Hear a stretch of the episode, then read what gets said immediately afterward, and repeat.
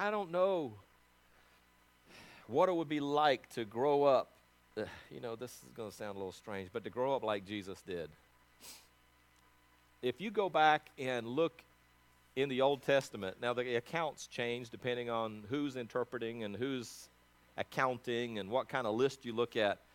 But I know that I, I saw a list of uh, 353 promises or prophecies in the Old Testament concerning Christ.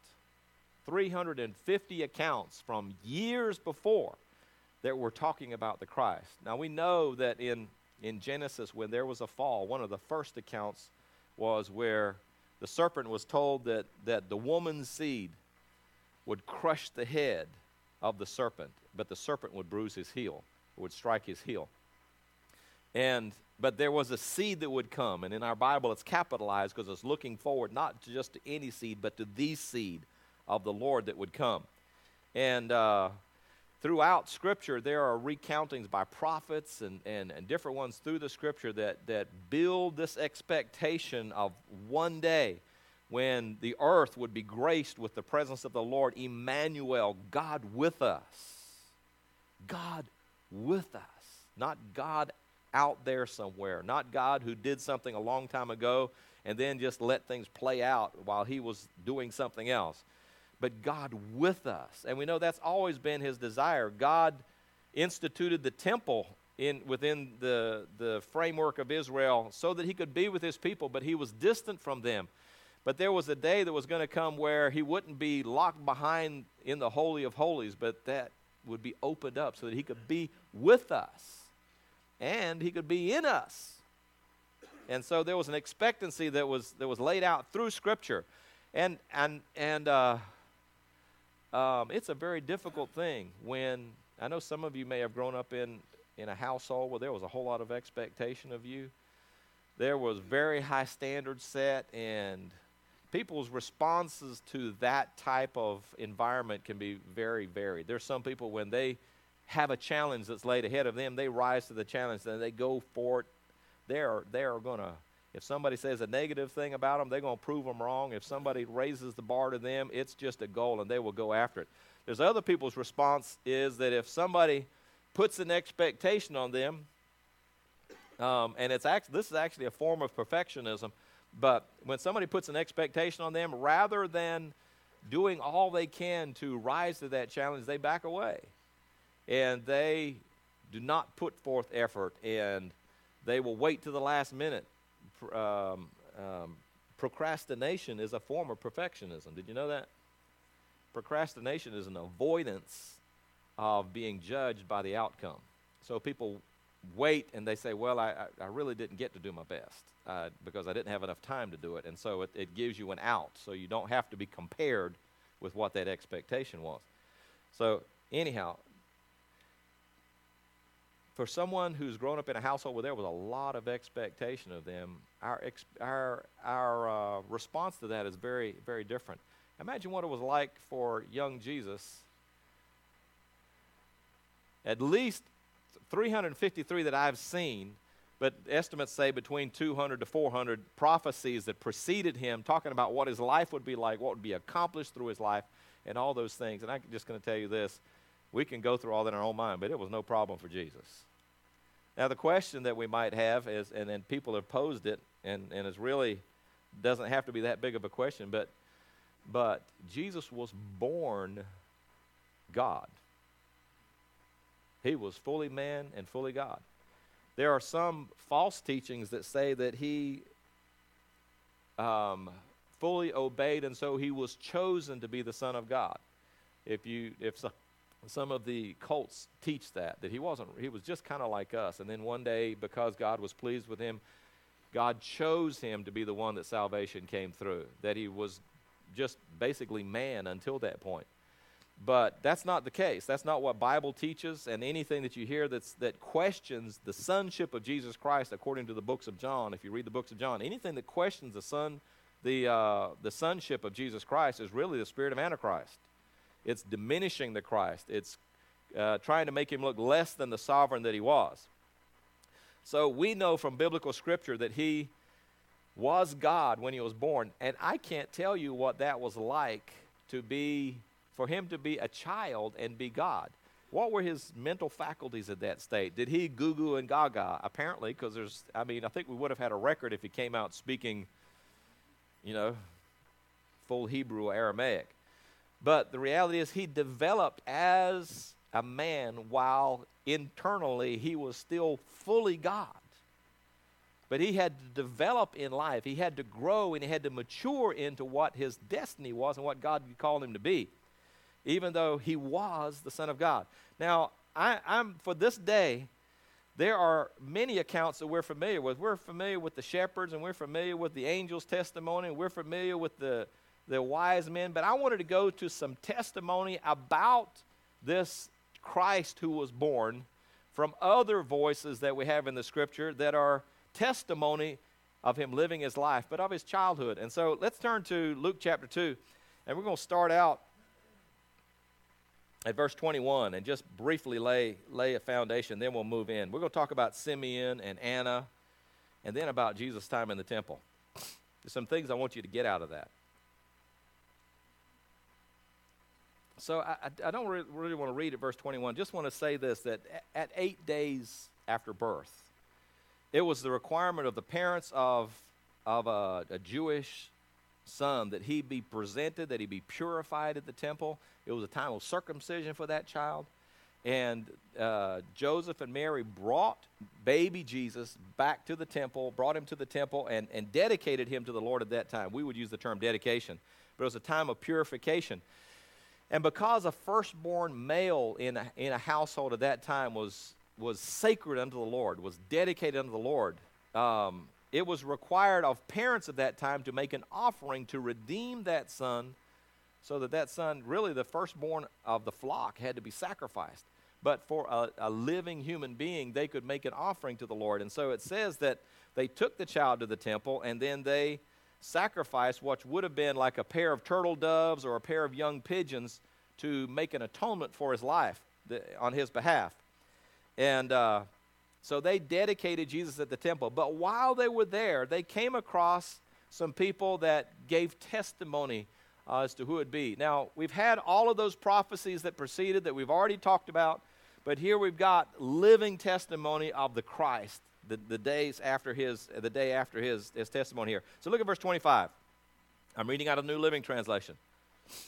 At that time, there was a man in Jerusalem named Simeon. It says he was righteous and devout and was eagerly waiting for the Messiah to come and rescue Israel. Let's pause right there. So we've got this individual, Simeon, okay? You know what's amazing to me about Simeon and about his life? We don't know anything about his story. We don't know anything about some kind of profound act that he did or some amazing venture that he went on or a book that he wrote or some challenge that he took on in life, except for this passage that speaks about him. In this passage, the testimony that's given about him is that it says that he was a righteous man that he was a devout man. That means that there was a testimony of his life that preceded him, the way he had lived and the character that he had lived. But we can say, who is he? Who is, who is Simeon? Um, I, I read that passage, folks, and, and, and I just want to say, say something to you, okay? We have a varied congregation here, and we have got um, several senior citizens in our congregation. Yeah. Getting soggy already up here. Look, it ain't over. It is not over. Okay? Retirement in the natural is only an opportunity to be able to do more than what God's called you to do. Your testimony, the legacy of your righteousness and your devotion and the life that you've lived for the Lord still has a light burning that needs to be cast out into the next generation. You need to be speaking truth. You need to be speaking life. You need to be sharing the Word of God with the people you come in contact with. God has more for you to do. It isn't over. It isn't over. And so he was a righteous and a devout man. and said that he had a passion. There was something going on on the inside that he was eagerly waiting for the Messiah to come. All those that that the weight of the prophecies that had gone before that were yet to be fulfilled. This man who was is, is later in his years is expectantly waiting for the lord to come. But listen to what it says about him. So he we know he was righteous and devout but it says the holy spirit. Now we're talking pre-salvation okay? We're talking pre the, the cross of jesus christ. We're talking before the upper room but in this place it says the Holy Spirit was upon him and had revealed to him that he would not die until he had seen the Lord's Messiah. So he was somebody who was walking with the influence of the Holy Spirit in his life before Jesus. We know that there's people in the Old Testament, there's many that are spoken of, that the Holy Spirit came and rested on them, or the Holy Spirit moved with them and guided and directed them. But here's someone who, at this point in his life, his expectancy was that the Messiah, the Christ, the anointed one would come. And that's what he was living for. He was living in the anticipation with that. He had been told that he would not die until he saw that. He would not die until he had seen the Lord's Messiah. And it said that day the Holy Spirit led him to the temple. Have you ever had the Holy Spirit lead you into something you didn't know what you're getting into yet? I don't know why I'm here but I know something's getting ready to happen. Um, he's the same Holy Spirit. It says, So when Mary and Joseph came to present the baby Jesus to the Lord as the law required, Mo- Simeon was there. I tried to say Moses. Simeon was there. He said he took the child in his arms and he praised God. Thank you, God. And then he said, he sa- says a blessing over the child Sovereign Lord, now let your servant live another 15 years. Can you imagine? I mean, that is so contrary to what we'd anticipate. He said, Lord, now let your servant die in peace. This is what he had been living for. He knew that his life would not end until he had seen the Messiah. Isn't that kind of a strange thing? Just think about that. Here he finally sees the hope. He finally sees the Messiah in the form of a little eight day old baby. And he says, Now let your servant die in peace. Why? Why could he rest? Why could he have peace? He knew that hope was alive and well. That that had been sought after, that that brought a reconciliation between heaven and, and earth, that that restored mankind to the relationship that we were created for, that hope had been birthed in the earth. And here Simeon was content with being able to see this hope and hold Christ in his arms. And he was able to say that he could die in peace. Now let your servant die in peace as you have promised. I have seen your salvation, which you have prepared for all people. And that's unique because he didn't just say Israel. That you have, that you have, that you have the light that you've revealed to all people, and He is the glory of your people Israel. And so, I mean, the Israelite people were looking for the Messiah to come. And he had a revelation that he would be the glory of the people of Israel, but he also, there was a, it was a hope and a light to all nations. It says Jesus' parents were amazed at what was being said about him.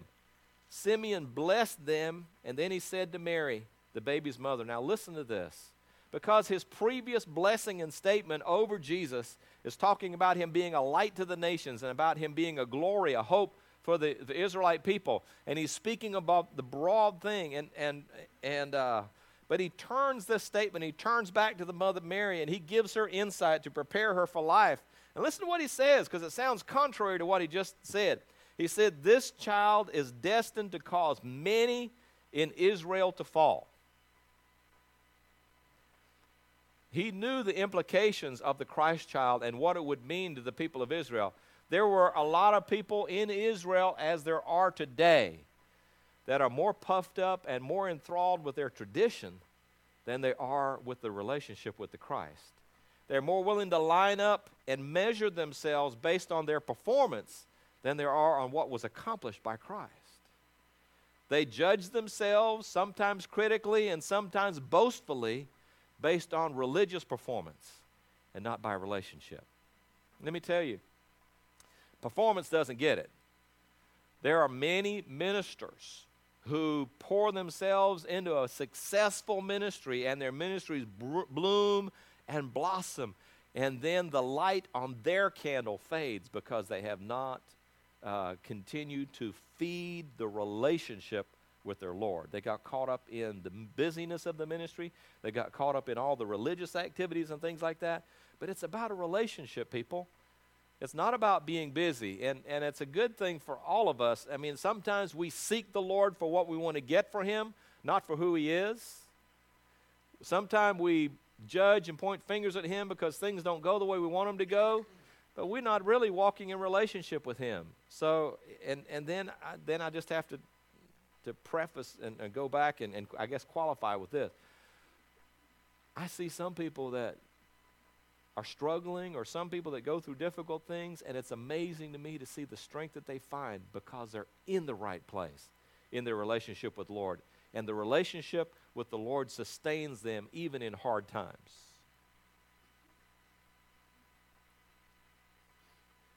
So he says, This child is destined to call many in Israel to fall, but he will be the joy to many others. I'm one of the many others. I'm one of the many others. He will be a joy to many others. He has been sent as a sign from God to many, but many people will oppose him.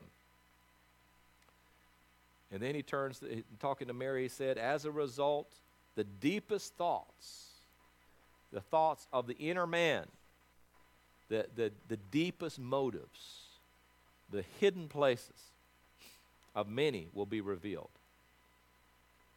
What's at the core of our life? What is it that we're really seeking after? When we seek Christ, are we seeking for our own good? what if what God calls us to do puts us in a place where we could be harmed? Yes, I said that. That may not be popular in some places, but there are people who are called to do things that put them in jeopardy. Paul, but to speak of Paul puts it back in a, a, a, a biblical time frame, but throughout church history. You know, I, I won't drag you through all that, but I'm a church history buff. I, I, I got a master's in Christian doctrine and history. Doesn't that sound exciting?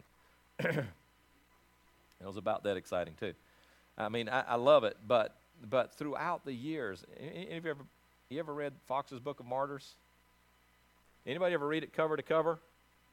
Did you read it cover to cover? I didn't.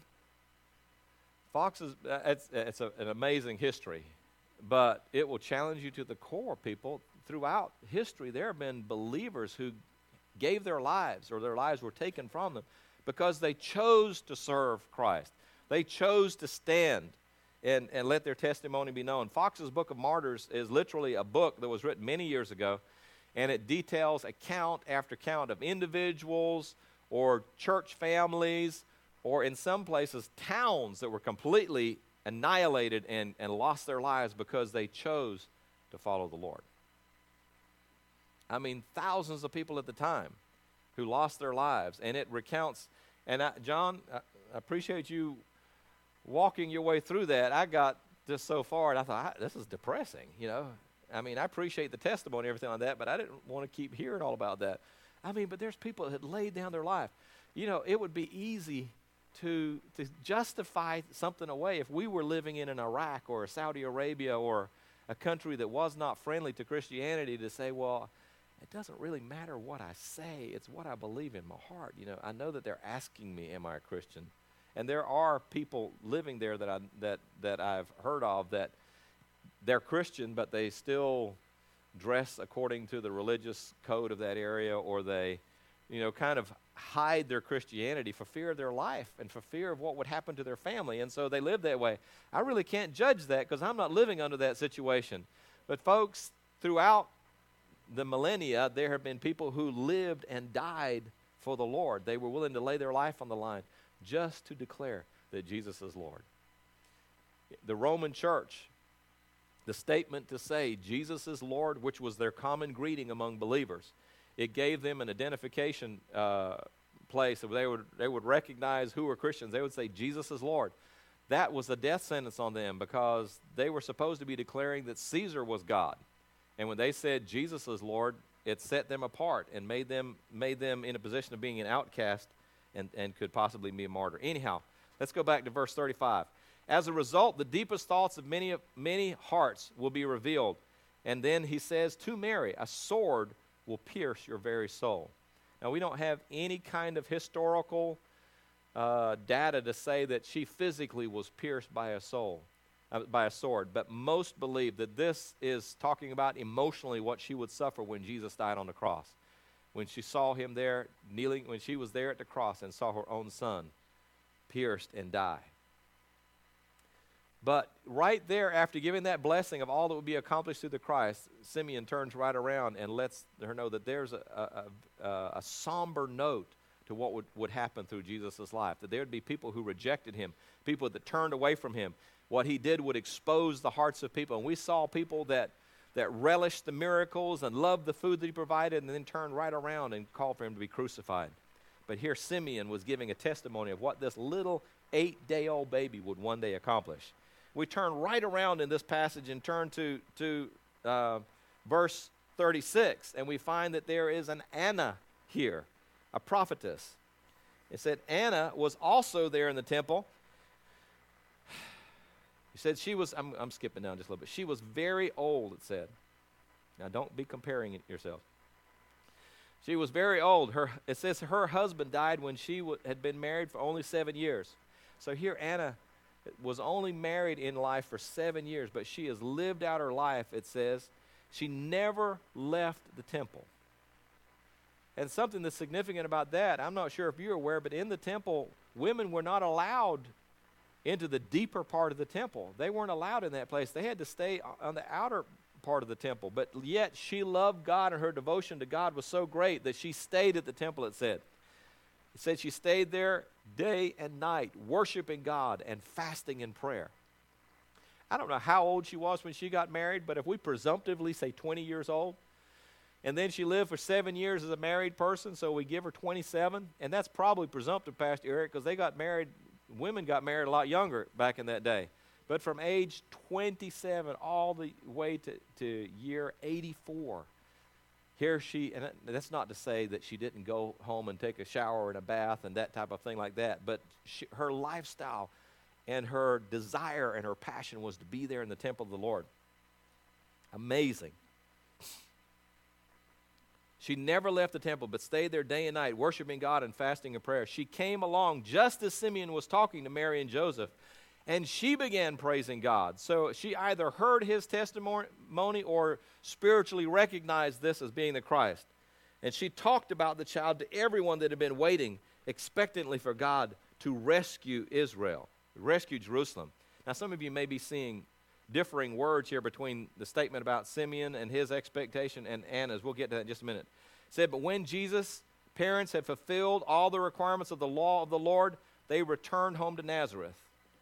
And there the child grew up healthy and strong. He was filled with wisdom, and God's favor was on him. And let me go back just a little bit. Over in in verse 25, it talks about Simeon said, he was a righteous and devout and eagerly waiting for the Messiah to come and rescue Israel. It also says in this translation, what does it say in the New King James Version? Anybody got that? Redeem? Is the word redeem in your Bible? I believe it is redeem. But here again in, uh, in verse 20, 38, speaking of Anna, it says she was waiting expectantly for God to rescue Jerusalem. And let me just there's a differentiation in the words, and, and really, redeem doesn't fully explain it either. But it, literally, the word redeem that, that's translated rescue here in, in Simeon's account is literally the word, and this was interesting to me, but it's the Greek word parakletos. That he was waiting for the parakletos. But here, and there are also other passages in the Bible where that is used of Jesus, that he was a comfort, that he was, and the term that's used is a consoler, he would some that reconcile the things that were out of place. And in that, he would be a paraclete. The word paraclete literally means parachute. You got to shoot. Par- paraclete means one who comes alongside to assist. But in this sense, it's talking about one who is a reconciler. Uh, it's translated in this version as a rescuer, but one who comes alongside us to be there to help us out of our dilemma and see that things are made right. The word that's used, speaking of Anna, is not parakletos, even though it's translated here as, as rescue. But here it's literally that she has, was waiting for God to ransom or to redeem Jerusalem. So she was waiting in expectation. Simeon talked about someone who's coming to reconcile, someone who was coming alongside to help. He was waiting for help to come, and he saw it fulfilled in this Christ child. He knew that that prophecy was being fulfilled through the Christ. And here Anna was also seeing that there was one who was come that would, would, would ransom. One speaks of help for the people, one speaks of doing the work that needed to be done with, before God the redeeming, the paying of the price, and the restoration of the relationship between God. There's hope and there's help. We're living in a world where people, you know, I, I,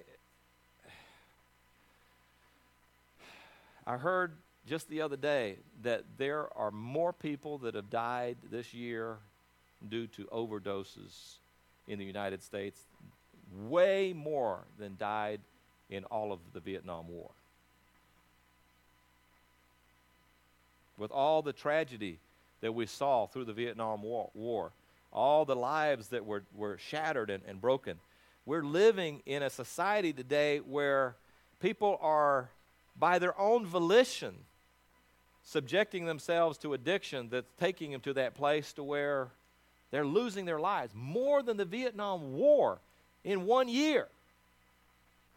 There's an epidemic going on around us, and it's not just in the streets. Though there are people who've been in, in, in uh, high positions and jobs that end up that way. Um, I, I, just got, got on a, a website a while back, and it, it was showing pictures before they were on meth and after they were on meth and what two years does to a person. There are some horrible things that people are addicted to, but what drives someone to an addiction? I, I know that and we're familiar that people get involved in that because of painkillers and things like that, but really that's a small percentage comparatively. Most people are looking for some type of euphoria. They're, they're uh, getting involved in practices when they're with their friends and doing something for entertainment but it continues because they're trying to get some type of satisfaction, some type of good feeling, some type of relief from the pain, some type of sense of worth to their life. And sad to say, for, for some people, their greatest hope and their greatest relief is coming from the re- euphoria of an intoxicated or, or drug induced high than really from living life. It's a desperate situation that people are living in. But we have hope. There is a different kind of high. There is something that is sustained. Being in relationship with God and having hope for the future. Our current situation is not the determining factor in what our eternity is going to be or what our tomorrow is going to be because a little baby came A little baby was born into this earth. It wasn't just the baby, but what his life would accomplish. In that Christ child, full of potential, full of expectancy, that babbling little baby that had to be born in the arms of a mom, that had to be fed by a mother and had to be dressed and had to be cleaned up when he messed himself, was the hope for all mankind. And the Holy Spirit came and settled on him when he was baptized, and the Father said, This is my Son in whom I'm well pleased. But it says here in this passage that verse look at verse 40. It says, There in Nazareth, there in the town of Nazareth, the child grew healthy and strong and was filled with wisdom and God's favor, favor was on him. I just want to propose something to you. And, and, you know, the scripture has already said that he was obedient to his parents, that he grew up in his faith. He had a physical body, and that body had to be healthy too. His body was healthy and strong, and it said that he was filled with wisdom. He grew in wisdom, the scripture says, and knowledge of the Lord. But he had favor with God. I just want to, I just want to tell you something, and uh, I mean, from birth, he was fully God. But with regards, regards to his humanity, there was a process that was involved. It took time for him to develop into the physical man that we recognize as the Christ. It took time to develop into that man that walked in the earth and did the miracles. It took time for him to be the man that, that spoke in the temple and the one who, who uh, was willing to stand before Pilate and before, before, uh, um, before Herod. It took time for him to grow into that, but he was full of God. He was fully God. But he also developed as a man. It goes on here and it talks about as a 12 year old boy, you can see the process that's being taken place when he was 12 years old in verse 41. And I won't take a lot of time with this, I just want us to see one thing. But it was the Passover festival, and as the custom was in Israel, everyone was supposed to go to the temple in Jerusalem on the Passover, on the Passover. And I, I've never been to Israel yet. I'll go one day. But my understanding is, have you ever been, Ralph? Field trip. Um, it's a long field trip. My understanding is that Nazareth is about 65 miles from Jerusalem. So, I mean, it was a trek to get. Does that sound right, Pastor Eric? I know you've been there. The, the uh, multiple times, right? Um, that was a, a, trek. They weren't jumping in the Toyota and running down there. They had to walk it out or ride on a donkey or something like that, but most people just walk. And so it took a few days to be able to get there, even at a good stride. So they walked down there for the Passover.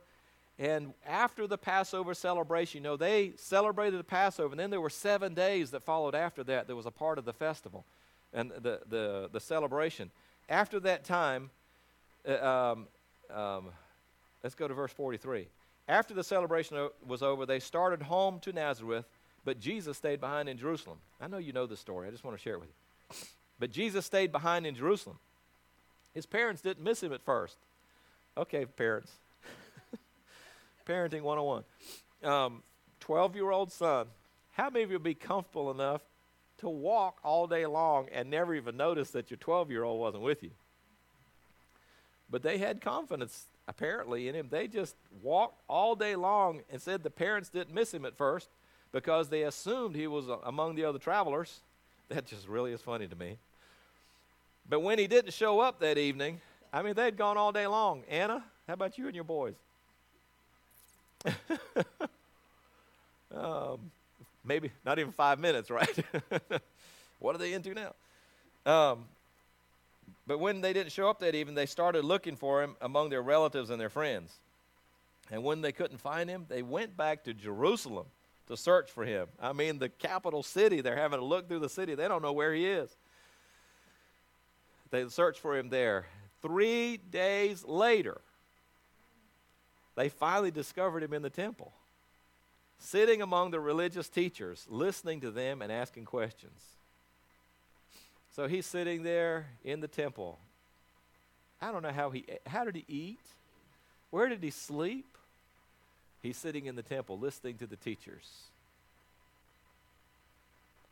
and asking questions. Said, and all who heard him were amazed at his understanding and his answers.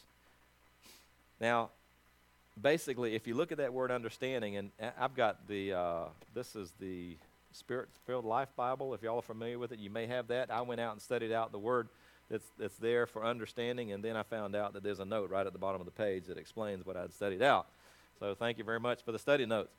But after my digging, what I came back to, the, the word understanding there, that they were amazed at his, his ability to, to put things together. In other words, it's not, it's not arts and crafts in that kind of way, but it is um, analytical. He was able to take pieces of information and put them together in such a way that it made sense. So, putting it together, our common term, putting two, to two, two and two together. He could rapidly have an understanding of something. He could take this piece of information, that piece of information, and put it together and make it make sense. And here at 12 years old, that those that were the teachers and the leaders of the temple were amazed. There was a gifting working inside him that they were able to see operating. They were able to see the substance of God that was maturing on the inside. It was being able to be let out through that physical body. And here, Jesus' hunger for the things of God supplanted or uh, was more important to him even than his concern about whether or not mom and dad would be worried. Yeah, I'd be frustrated as a parent. But here he was, and when his parents said they didn't know, he said, verse 48, his parents didn't know what to think. Son, his mother said to him, I can imagine, Son, why have you done this to us? Your father and I have been frantic, searching for you everywhere. I mean, it's been three days.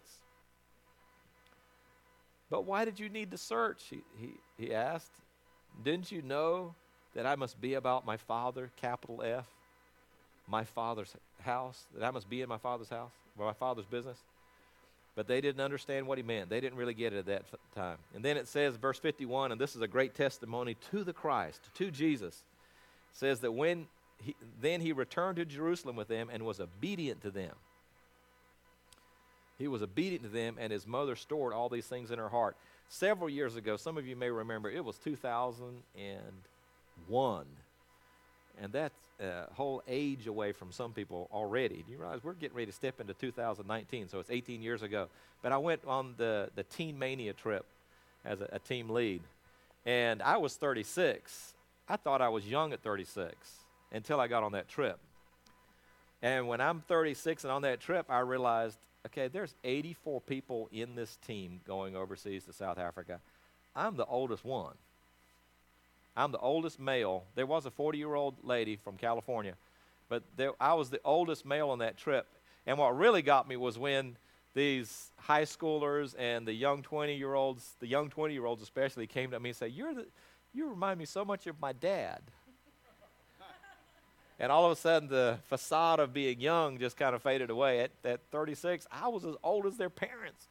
And uh, anyhow, um, I remember one of the first questions they asked me when I was going through my team leader orientation, and, and they were checking me out to see if I'd be a good fit for a team leader.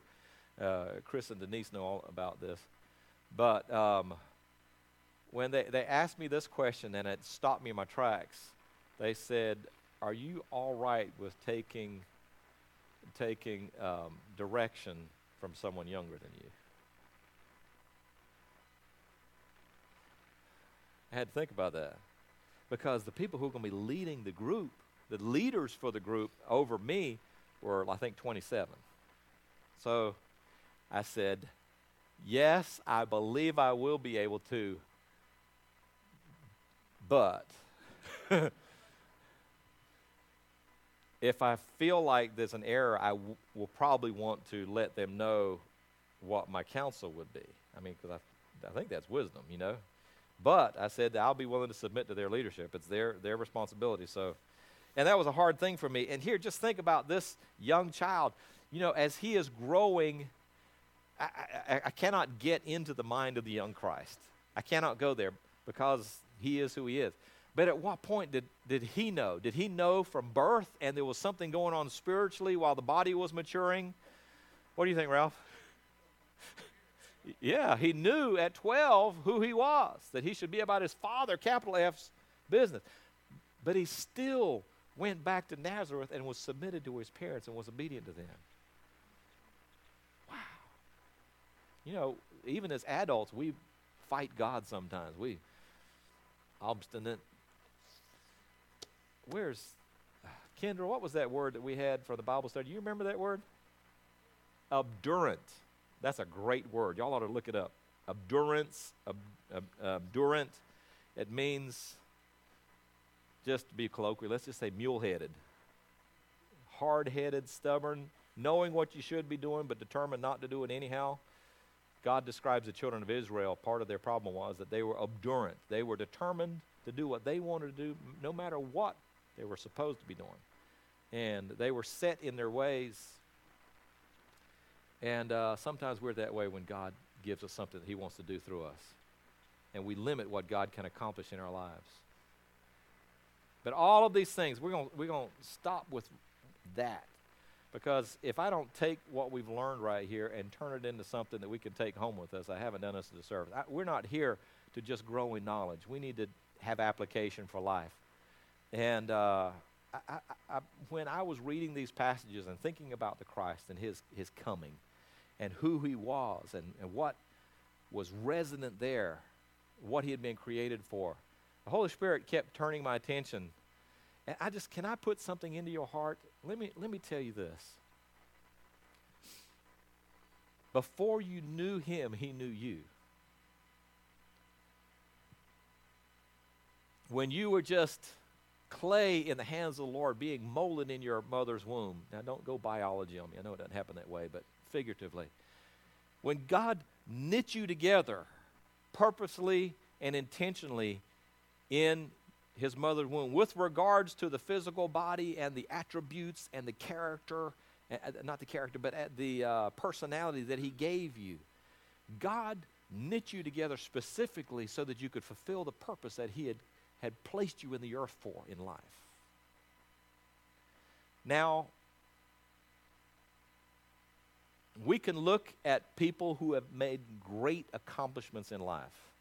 My mind was running through uh, Michelangelo's and, you know, uh, Leonardo da Vinci's, and coming into present day, there are sports heroes that people wear their names on their backs and uh, I mean, LeBron James has distinguished himself as basketball. I still go back to Michael Jordan because I think he was awesome.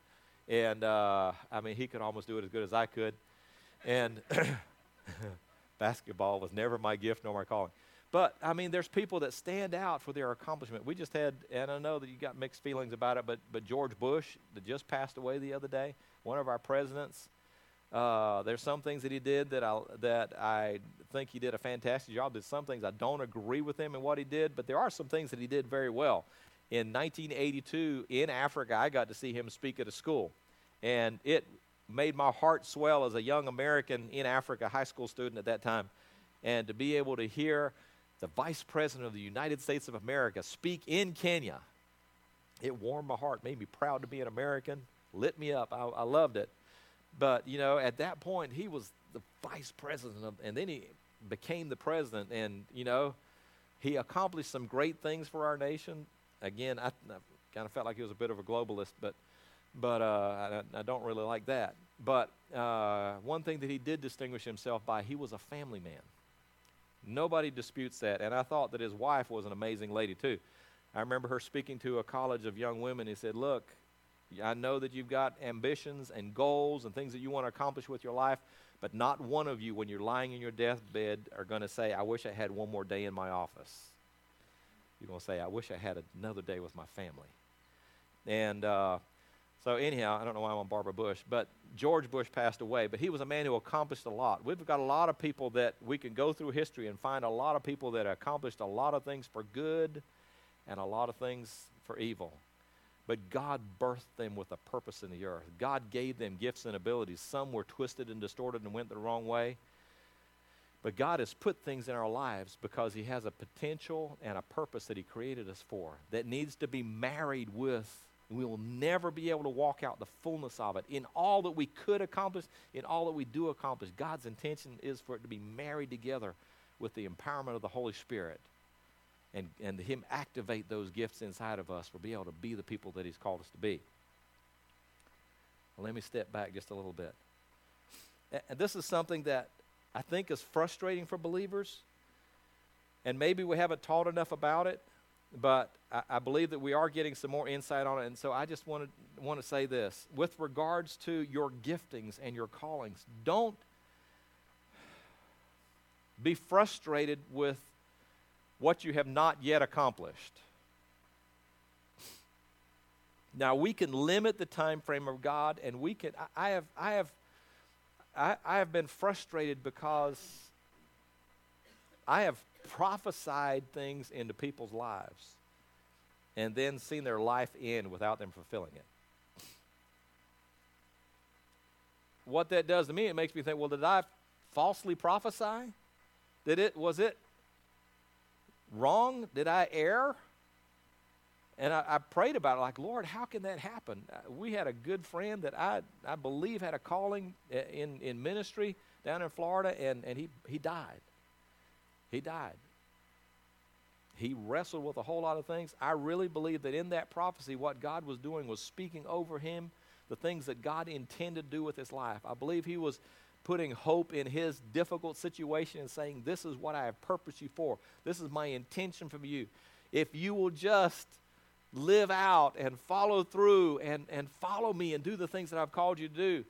Uh, it was a very tangled thing. He had a whole lot of things that he was trying to unpack and free himself from and, and things like that. But I think God was speaking to him about what God desired to accomplish, what God had created him for.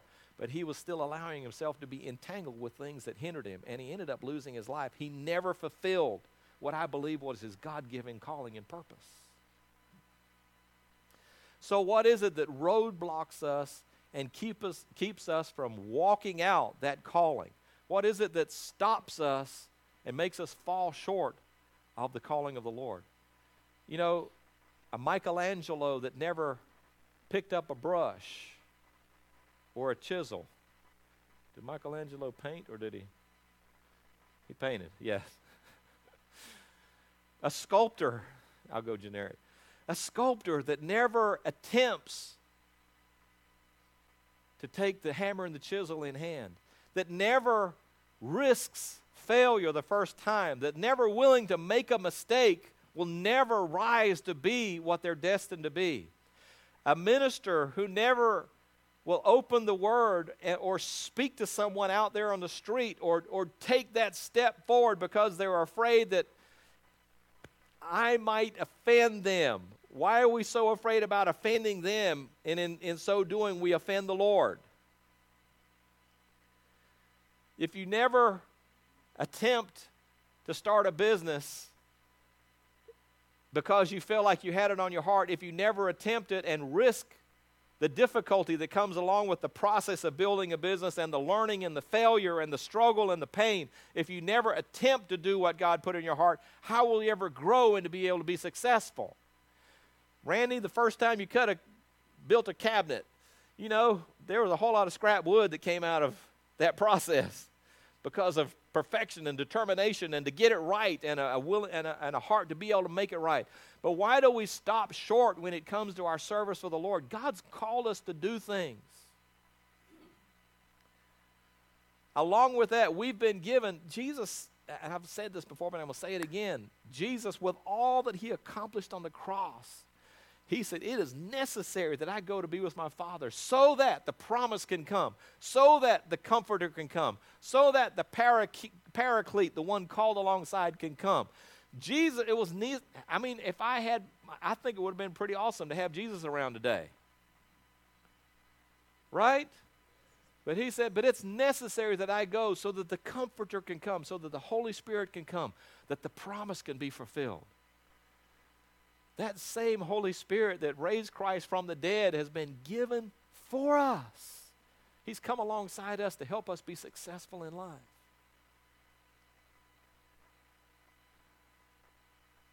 I wish that there was some divine switch that I could flip or some window that I could open up or pull back the curtains so that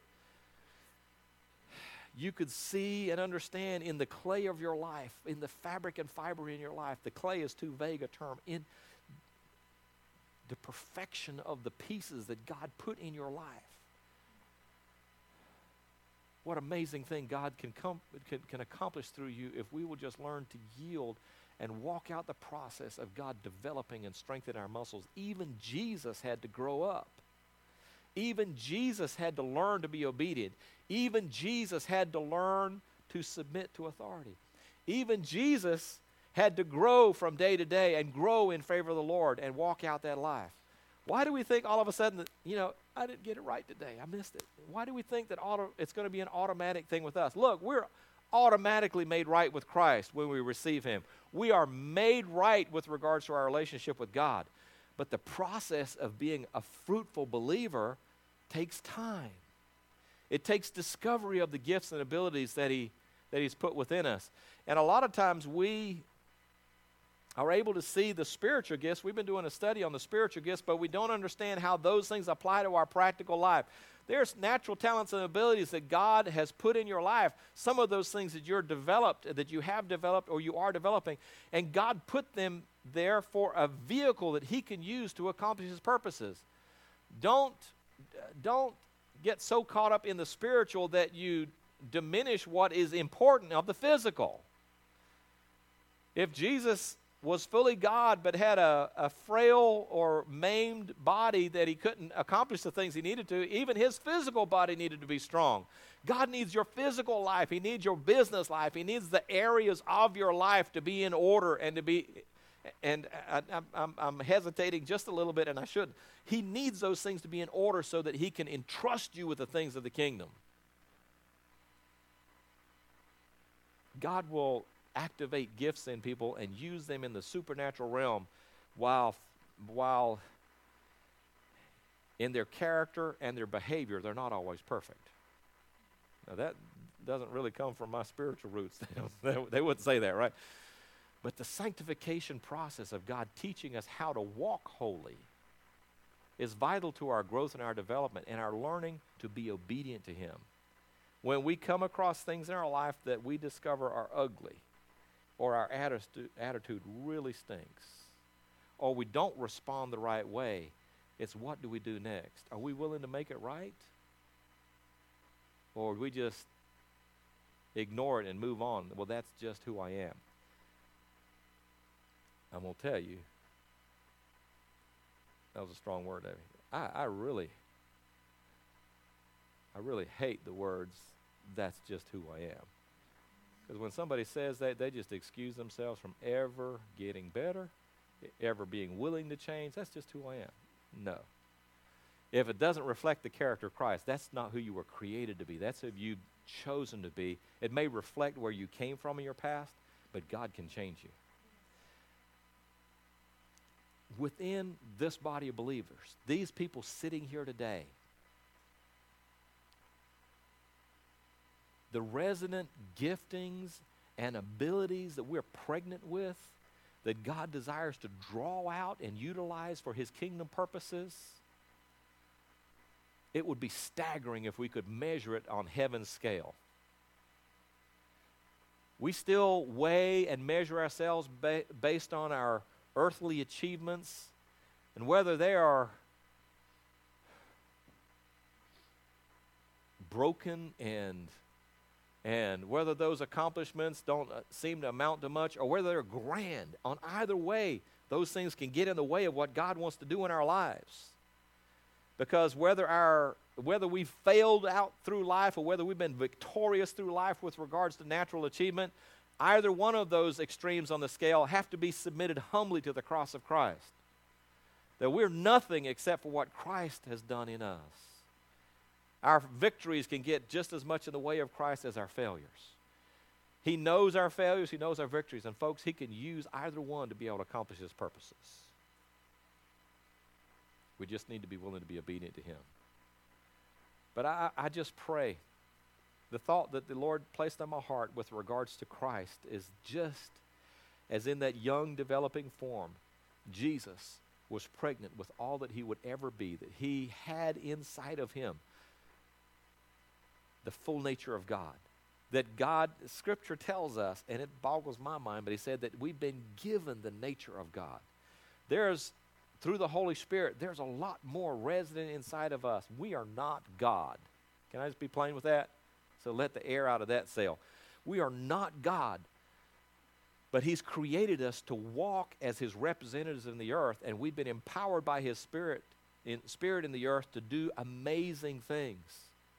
So we need to stop discrediting ourselves and limiting what He can accomplish through us and start being the people that He's called us to be.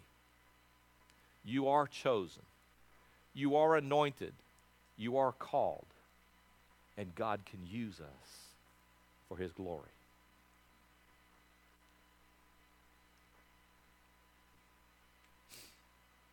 All the gifts and all the abilities and all the anointing that God's given God can do great things through us if we'll just be submitted to Him. We're going to stand and go to the Lord in prayer.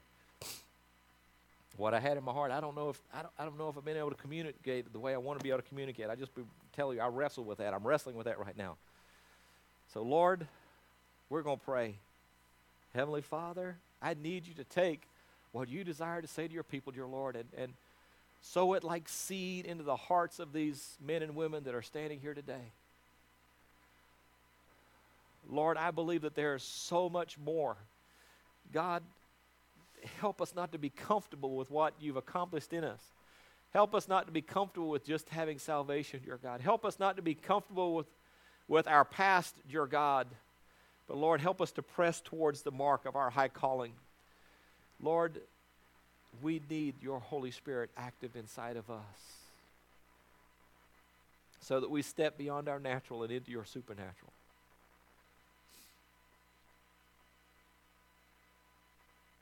Lord, would you set the captives free? I'm reminded of Jesus the first time he spoke. Without having done all kinds of glamorous and glorious things, he said, The Spirit of the Lord is upon me, and he has anointed me. He's anointed me to preach the good news. He's anointed me to set at liberty those who are captive, to open the eyes of the blind.